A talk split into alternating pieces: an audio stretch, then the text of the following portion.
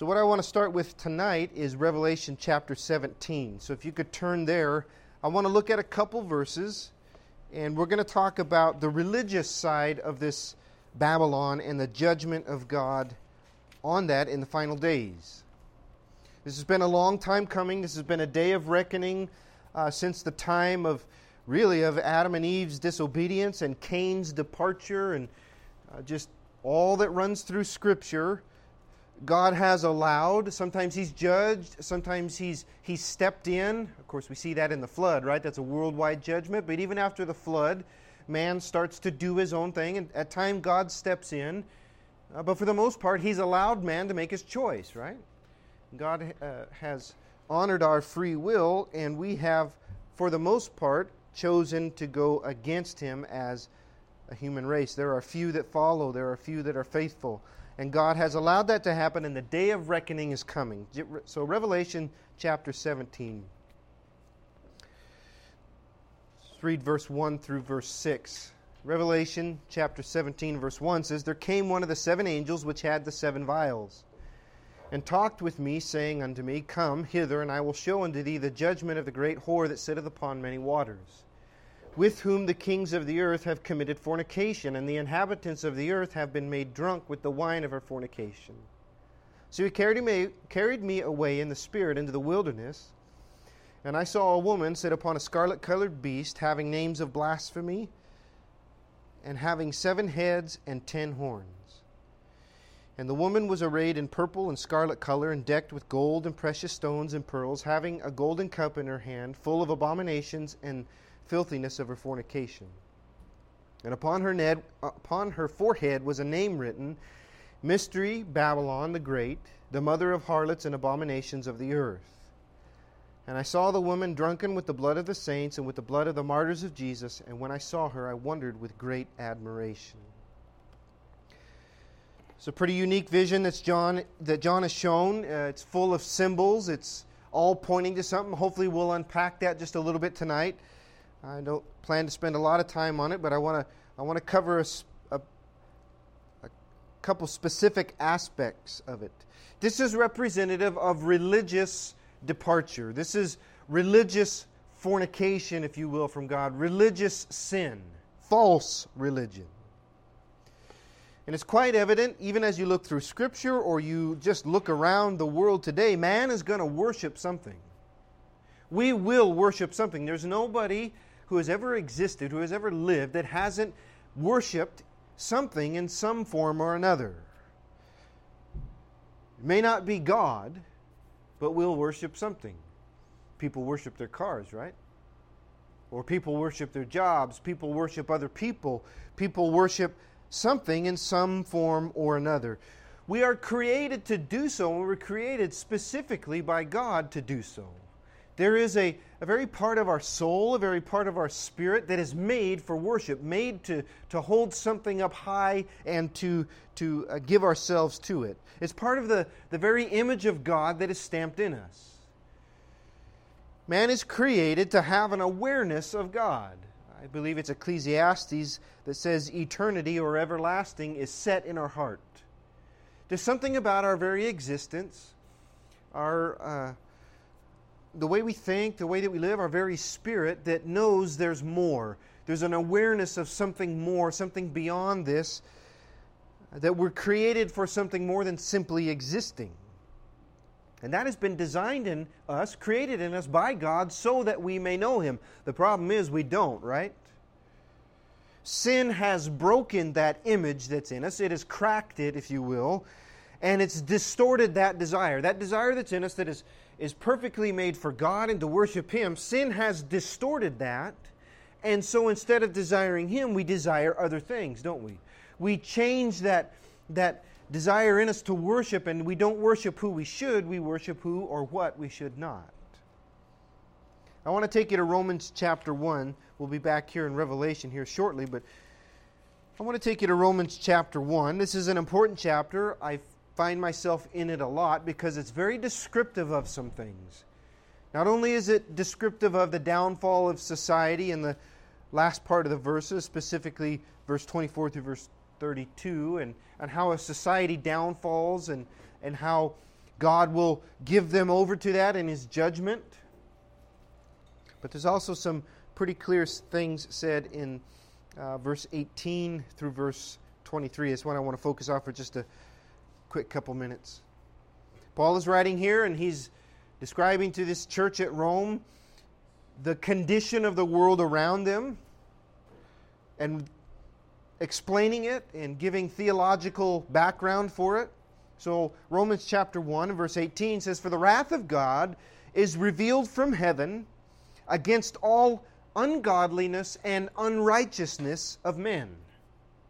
We are not who we should be, and we don't do what we should do. You see that? Ungodliness, we are not like God. In fact, we are fallen, aren't we? And unrighteousness, we don't do righteous, we sin. And so the wrath of God is revealed against both of those things. In fact, we are unrighteous because we are ungodly. God's wrath is revealed against both of those flaws in our character. Sin has distorted both those. It's distorted our very nature. It's caused us to be fallen in our very nature. We are not like God, as he'll say in Romans chapter 3 and verse 23. All have sinned and come short of the glory of God. We are separated from him. And because of that sin within our very nature, we do unrighteous things. It works itself out. Your sins don't make you a sinner, they are proof that you are. You understand that?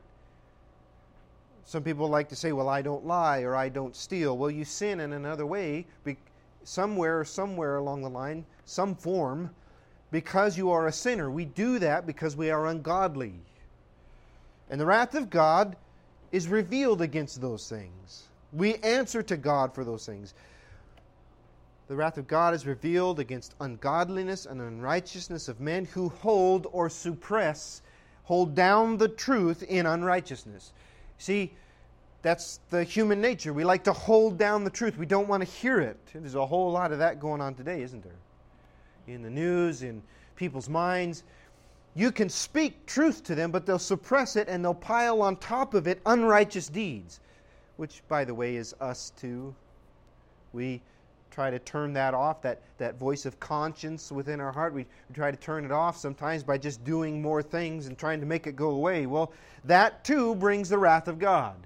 To hear the truth, to suppress it, to know the truth, to suppress it by or in unrighteousness.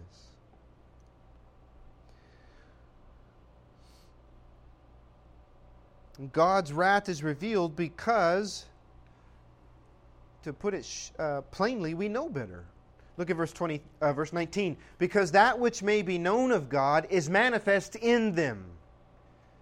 Some translations say to them, in them. There is something within our very nature that knows there's more, that knows there is a creator. There is an awareness of something more. What we do with that is where we fall into problems, right? We either attribute it to God or we attribute it to other things, which is going to be explained here in just a minute. But it's manifest in them. We know it within our very souls, and for God hath showed it unto them. So not only is it within us, but God has showed it to us. Verse 20 For the invisible things of Him from the creation of the world are clearly seen, being understood by the things that are made, even His eternal power and Godhead, or His uh, divine nature. Um, his godness, I guess if you could put it that way, his eternal power, his, his divine nature, so that they are without excuse. Anyone can walk outside and truly begin to study uh, creation. You study trees, you study uh, space, you study the human body, and it becomes very quickly apparent that this is not simply a series of accidents and we are here by chance. No, we are intelligently designed, purposefully created. It's clear there's a God, there is a creator. And that is understood by the things that are made. We're without excuse. By simply uh, God manifesting his power, manifesting his existence. That's, that's the word I'm looking for. No one was without excuse to say, God doesn't exist. Just look around. It's clear. It's very clear. We are without excuse. But here's the problem. Verse 21 Because that when they knew God, when they recognized Him, when we see Him, they glorified Him not as God, neither were thankful, but became vain in their imaginations, and their foolish heart was darkened. We see it, and we say, Nope, can't be a God. It's got to be something else. It's got to be some explosion that happened millions and billions or whatever years ago. And it just so happened that gravity, which wasn't in existence, all of a sudden came into existence and started causing things to drag on each other and balls to start forming, which over millions of years became planets. And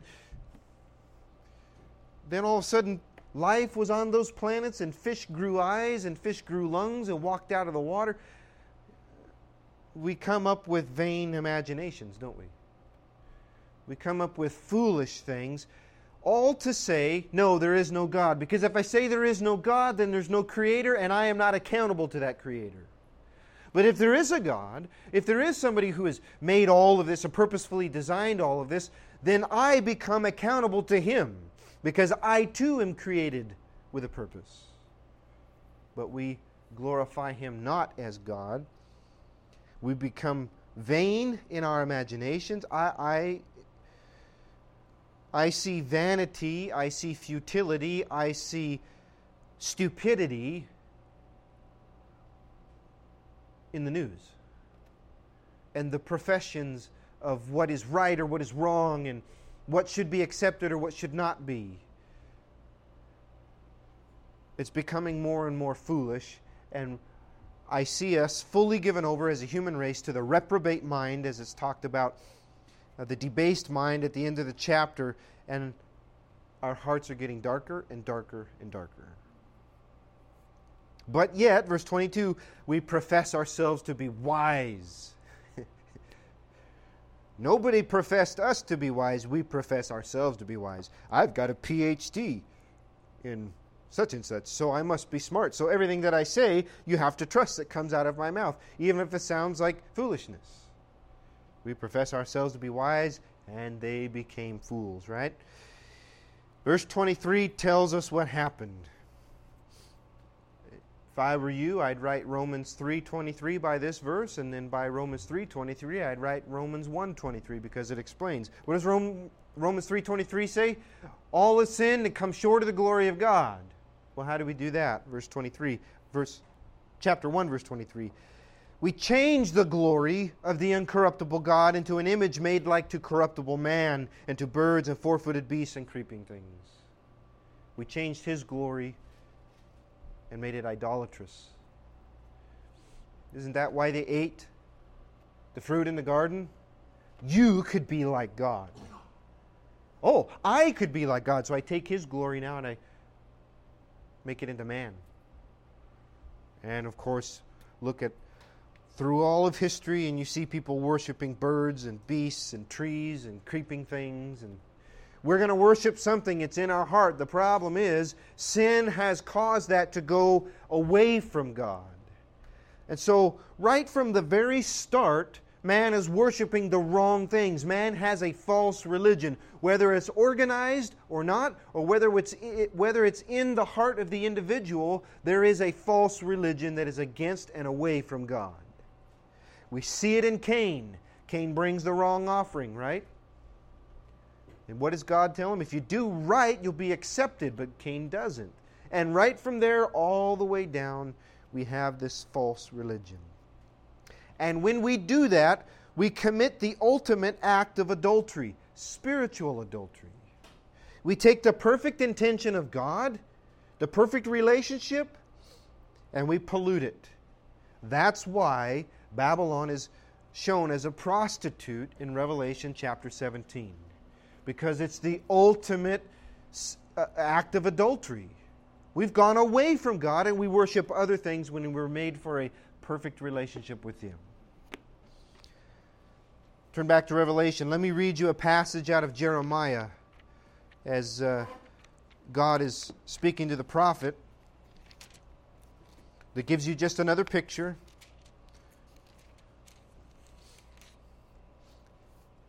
He says this in Jeremiah 3 The Lord said unto me in the days of Josiah the king, Hast thou seen that which backsliding Israel has done?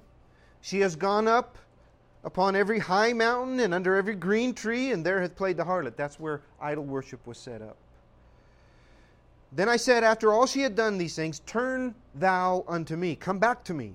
But she returned not. And her treacherous sister Judah saw it. And I saw when, for all the causes whereby backsliding Israel committed adultery, I had put her away and given her a bill of divorce, yet her treacherous sister Judah feared not, but went and played the harlot also.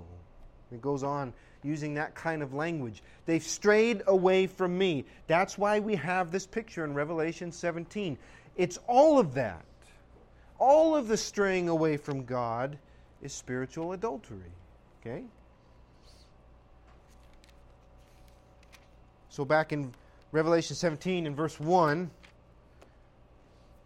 he says, Come hither, I will show unto thee the judgment of the great whore that sitteth upon many waters. Literally, mega porneo, great whore. It's talking about all this. That's why I, I believe this is much bigger than one institution or one group of people. I said already, and many people will point to this and say, well, this Babylon, this woman here is the Catholic Church. Sure, you can draw some um, similarities, but it's bigger than that. It's all of it. I think it's all of it. All of the false religion as a whole. It says she sits on many waters. Well, we're, we get a description of that in verse 15, right? As the angel says, He saith unto me, The waters which thou sawest, where the whore sitteth, are peoples and multitudes and nations and tongues.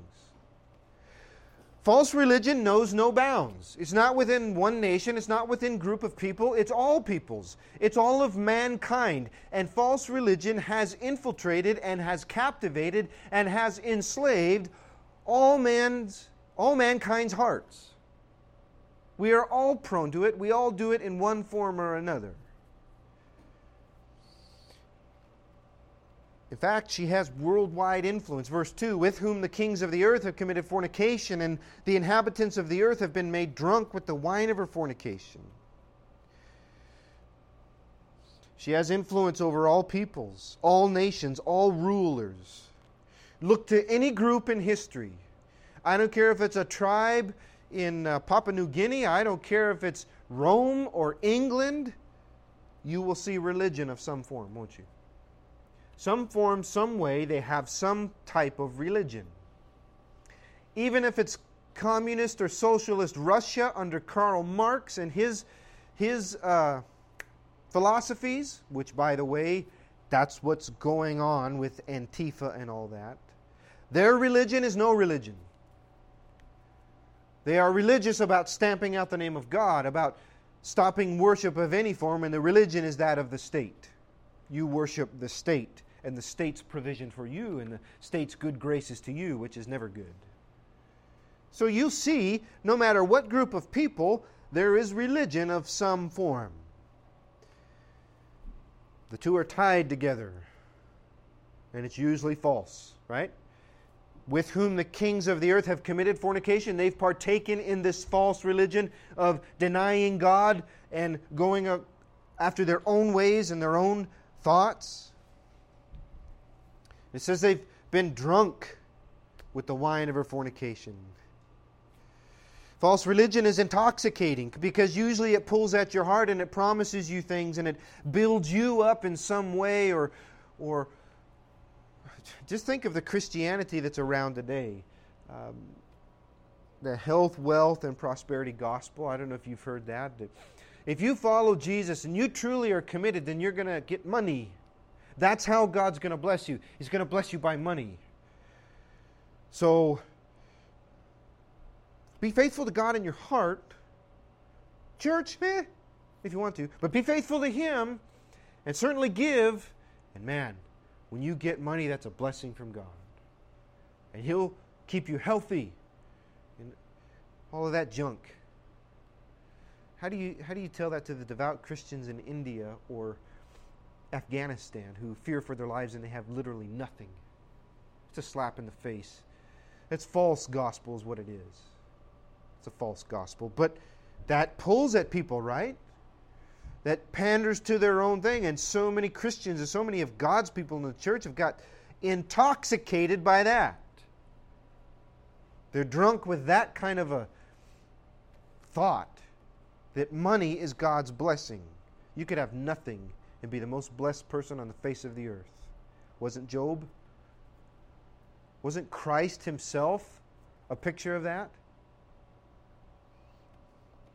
But false religion will pull, it will intoxicate, it will dull your mind to the truth just as wine does. And then you'll have actions that are influenced by it, just like wine influences or alcohol influences actions. So will false religion. You begin to live your lives based on this. Think of those who follow Islam and all the actions that are influenced by their false religion. That's why they blow people up in and uh, do the things that they have done in the past and continue to do because it's under the intoxication of a false religion. So she has a hold in mankind, right? She's got a hold on us.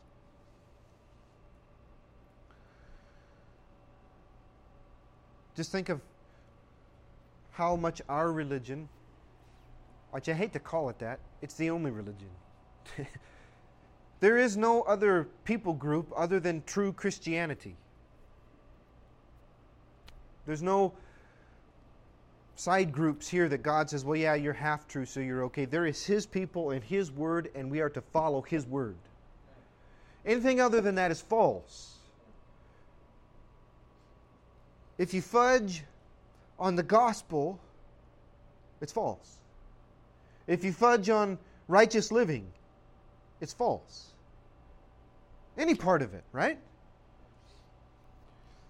But I say that, just think of how our beliefs, that's, that's, that's better, probably way to put it, how our beliefs are influence, influencing us right now.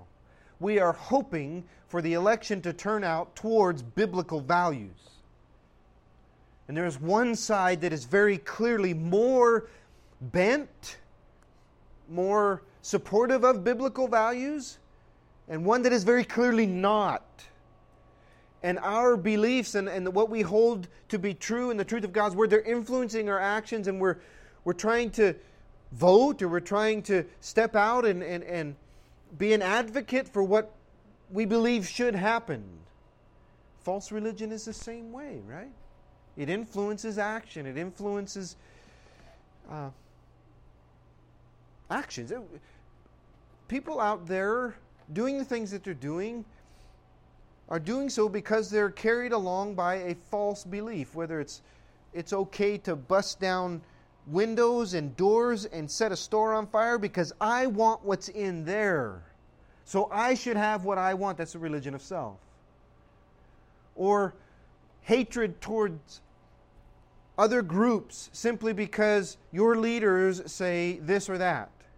That's Black Lives Matter. We could go on and on down the list, but you see how this can influence your actions. This is no light thing. False religion, Babylon, has her claws deep in humankind.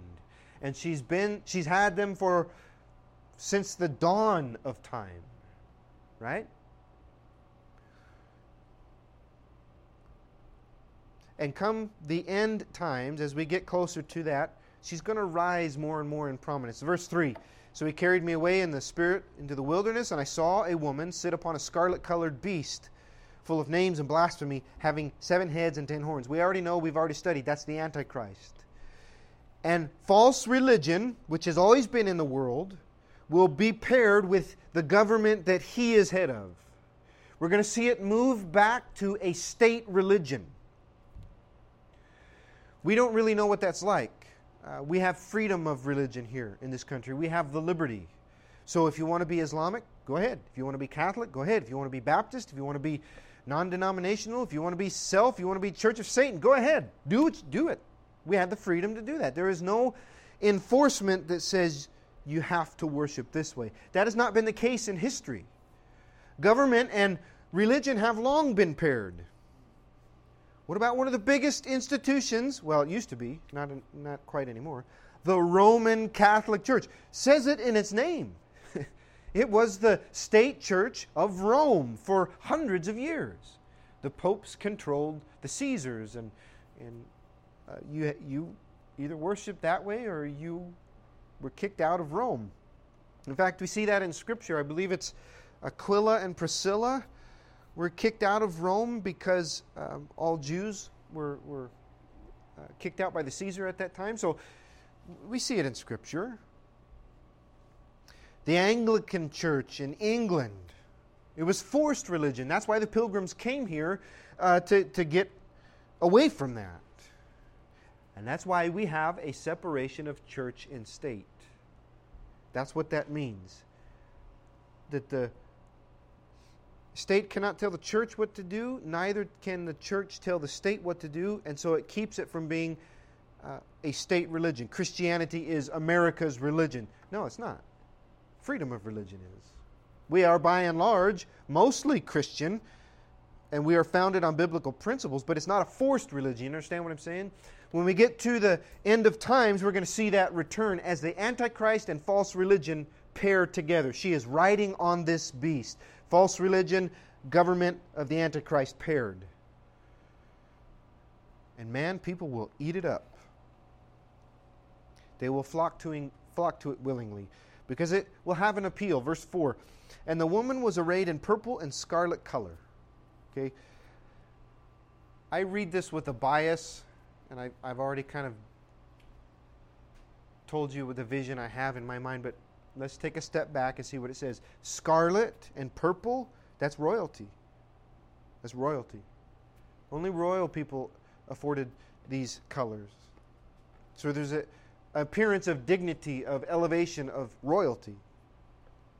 And decked, decked with gold and precious stones and pearls. That's wealth. That stuff costs money, right? So she appears to be this woman of wealth of position. And she's got on the colors and she's got jewelry and stones everywhere, and you would look at her and say, Wow. There's an appeal to um, false religion. There has to be. Whether it's to self, whether it's to promises of wealth, whether it's to something, there's an appeal. And at first sight, this woman is appealing, but appearances can be deceiving, right? What does it say in the next phrase? Having a golden cup in her hand full of abominations and filthiness of her fornication. Is filth. People follow false religion in droves because it looks good, it appeals to the flesh, but at the core it's rotten. And that rottenness is spreading. It doesn't stop, it's spreading. I think of today as I hear of, of statements like uh, a, a, a I, I didn't catch his name. I didn't read the article, but I just came across it several times. A Christian megachurch pastor running for Senate or something says abortion fits his uh, view of the Bible. The Southern Baptist Convention, the leader of them says they ought to affirm LGBTQ people. We have to be affirming, not, not condemn that as a sin, but to affirm it as a life. That's the Southern Baptist Convention, one of the most conservative, largest, most conservatives uh, um, con- uh, conventions still left around, but phew, that's a left turn. It's amazing. I drive down, um, I forget the street, rainbow flags on churches all are welcome? Is that what it is? Listen, the doors are open to anybody. But sin is sin. Sin is sin, and there's some things the Bible calls out, and we are to repent of. I see that filthiness spreading, right? It's not just contained, it's starting to spread, it's starting to infect. It may look good, but at the core it's rotten. We got to get moving. Whew.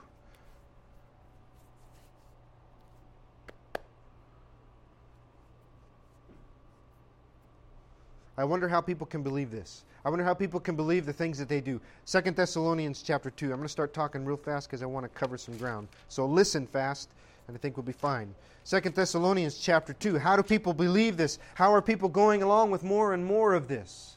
And it seems to be as the days go on, people are believing more unbelievable things. For a Christian pastor to say abortion fits his view of the Bible is amazing to me. That's wrong. No, it does. It's not in the Bible. It's a sin. It's murder. But people are going along and supporting, and, and you see people saying, Oh, that's so good. That's so great. What's going on? Second Thessalonians chapter 2 Verse 1 Now we beseech you, brethren, by the coming of our Lord Jesus Christ, and by our gathering together unto him, that ye be not soon shaken in mind, or be troubled, neither by spirit or by word, nor as by letter from us, as that the day of Christ is at hand. Let no man deceive you by any means. How many times did Christ say that in Matthew chapter 24? Over and over and over. What are the signs of the time going to be, Lord? What's the signs of your coming? First thing you need to know do not be deceived. And here Paul backs it up. Let no man deceive you by any means.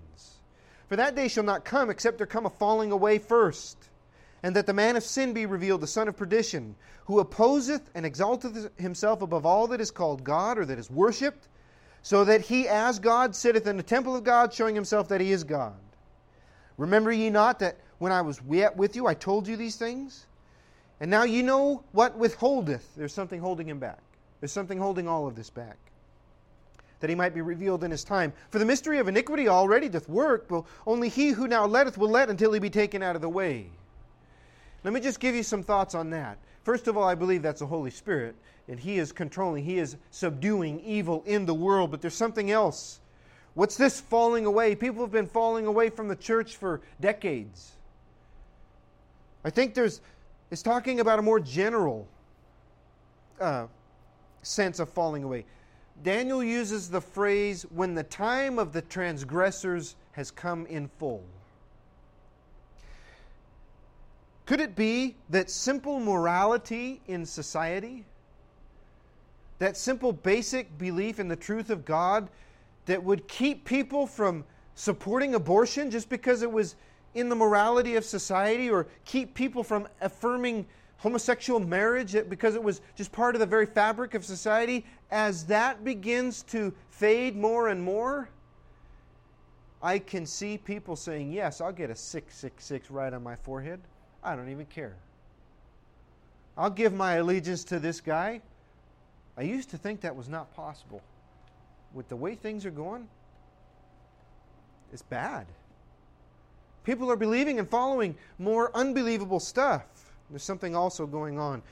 Verse 8 Then shall that wicked be revealed, whom the Lord shall consume with the spirit of his mouth, and shall destroy with the brightness of his coming. Even him whose coming is after the working of Satan with all power and signs and lying wonders, and with all deceivableness of unrighteousness in them that perished. There is deceit working in the unrighteous. That deceit of the own heart. That changing of the glory of God for other things, that worship of other things, right? That receive not the love of the truth that they might be saved. Verse 11 And for this cause God shall send them strong delusion that they should believe a lie. That has to be the explanation. that more and more God is giving us over to our own reprobate minds as we deceive ourselves, as we, as a human race, work uh, unrighteousness, and we keep following after that till the point where God says, Fine, that's what you want, believe it. And there is delusion that is sent. Look for that more and more in the end of times as things progress. Let's finish up here. I think I got time. Revelation chapter 17, go back there if you would. Just a couple more verses I want to read here. Verse 5 And upon her forehead was a name written Mystery, Babylon, the Great. Uh, where'd I go? Oh, phew. Mystery, Babylon the Great, the mother of harlots and abominations of the earth. That's her name. What does that mean? Does that mean, oh, it's got to be Catholics? There's a lot of preachers that will tell you that. No, it's bigger. It's bigger. That's why I spent so much time last week. If you could, if you could draw a line, if I had my projector out and all that fancy stuff, if I could draw a line from the beginning of time to the end of time, and that solid line would be the truth. Israel in the Old Testament, the new, church in the New Testament until God comes back. And all of that, that, that single line rese- re- resembled God's truth and God's true people. True religion, let's just call it that, right? From the very get go, you would see with Cain a split, a, a, a, a split off. No, I'm going to do it my way. And he begins to raise his family. And we have all these other false religions. It's not the true way, it's Cain's way as, as his family gets farther away from God. And then the flood comes, and we got like a restart. And then what happens? Uh, son, uh, uh, Noah's son Ham and his descendant Nimrod. Remember that? And out of him comes Assyria and Babylon and all of their religions. And that's where we get Ashtaroth and Molech, the, the idols with the burning hands that the, they would throw their babies on to sacrifice it to this false God. You would see all those splinter off, and the truth is still here. And then you would see Israel, as they reject Christ, splinter off. You would see very quickly in the New Testament men like Diotrephes and uh, Nico, uh, the Nicolaitans and some of these people that are named in the New Testament as they are departing, which I believe turn into the Catholic Church. Diotrephes loved to have the preeminence, and you have these people that retain the priesthood and control the people. You see that splinter off very early in New Testament church history. And then from there, you have people that splinter off and the Protestant Reformation and things that come out of that. All of this coming out, and you still have the truth here. But if you draw a, draw a circle, all of all the underneath, that's Babylon. That's who this is. All of the false religion that has gone away from the truth. All of the false religion we buy into wholesale and in turn hate those who follow the truth. Look at verse 6. And I saw the woman drunken with the blood of the saints and with the blood of the martyrs of Jesus. God's people have always been oppressed by other religion. Whether it's self, whether it's the religion of the world, God's people have always been oppressed. You can see it in Scripture. The blood of the first apostles were shed by Israelites or by the kings of the, the day. And it didn't stop there, right? History runs red with martyr blood, sometimes at the hands of government, Nero, or other rulers. By far, and this is where this comes in, by far most of it has been at the hands of religion, Catholicism. Has shed more blood of the saints of God in the early Dark Ages than any other group. And her children, Lutherans and others uh, that came out of that, still continued to shed the blood of saints. So, all that to say, the judgment's been a long time coming. Let's see how that comes, and we'll be done.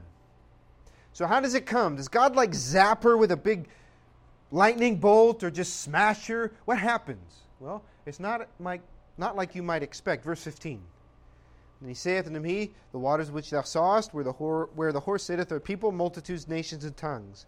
And the ten horns which thou sawest upon the beast, these shall hate the whore, and shall make her desolate and naked, and shall eat her flesh, and burn her with fire. For God hath put it in their hearts to fulfill his will, and to agree, and to give their kingdom unto the beast, until the words of God shall be fulfilled. How does she die? Suicide.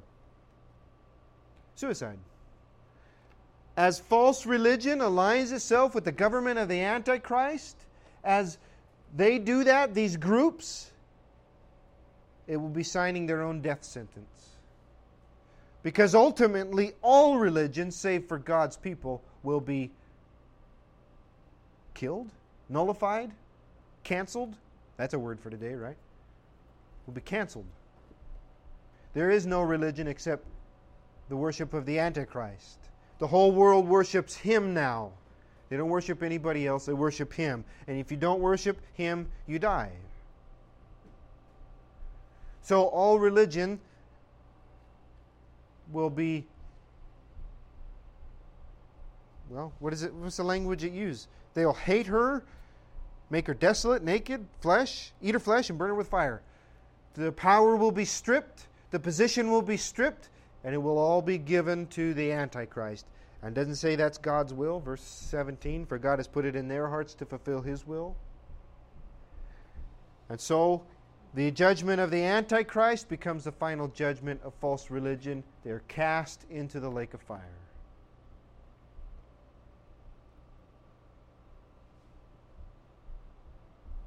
Let's finish up by reading my favorite passage. One of, I'm a pastor, I say that a lot, right? I've got a lot of favorite passages. Here's, here's the judgment. Here is the judgment of false religion, which ultimately is consumed in the Antichrist. Here's what happens Revelation 19 and verse 11. I saw heaven open, and behold, a white horse. And he that sat upon him was called faithful and true, and in righteousness he does judge and make war. His eyes were as a flame of fire, and on his head were many crowns. And he had a name written that no man knew but he himself. And he was clothed in a vesture dipped in blood. That's not his blood, that's his enemies. It's time. It's time. His name is called the Word of God. And the armies which were in heaven followed him upon white horses, clothed in fine linen, white and clean. And out of his mouth goeth a sharp sword, that with it he should smite the nations, and he shall rule them with a rod of iron. He treadeth the winepress, winepress of the fierceness and wrath of Almighty God. And he hath on his vesture and on his thigh a name written, King of kings and Lord of lords. And I saw an angel standing in the in the sun, and he cried with a loud voice, saying to all the fowls that fly in the midst of heaven, Come and gather yourselves together unto the supper of the great God, that ye may eat the flesh of the kings, and the flesh of captains, and the flesh of mighty men, and the flesh of horses, and of them that sit on them, and the flesh of all men, both free and bond, small and great. And I saw the beast, and the kings of the earth, and their armies, gathered together to make war against him that sat on the horse, and against the army. And the beast was taken, and with him the false prophet that wrought miracles before him, which, which he deceived them that had received the mark of the beast, and them that worshipped his image. And these both were cast alive into a lake of fire burning with brimstone. There's no battle. They gather themselves, and what does it say? You're gone. You're gone. Judgment is done. God has his final word. So we'll end there for tonight. That's the judgment of false religion. Next time we're together, we're going to get into Revelation chapter 18, where she's described as a city, and that's a that's a pretty other big subject we'll get into and talk about how how judgment will be passed there as God has His final judgment on this Babylon. So, pray it was helpful, and uh, God bless.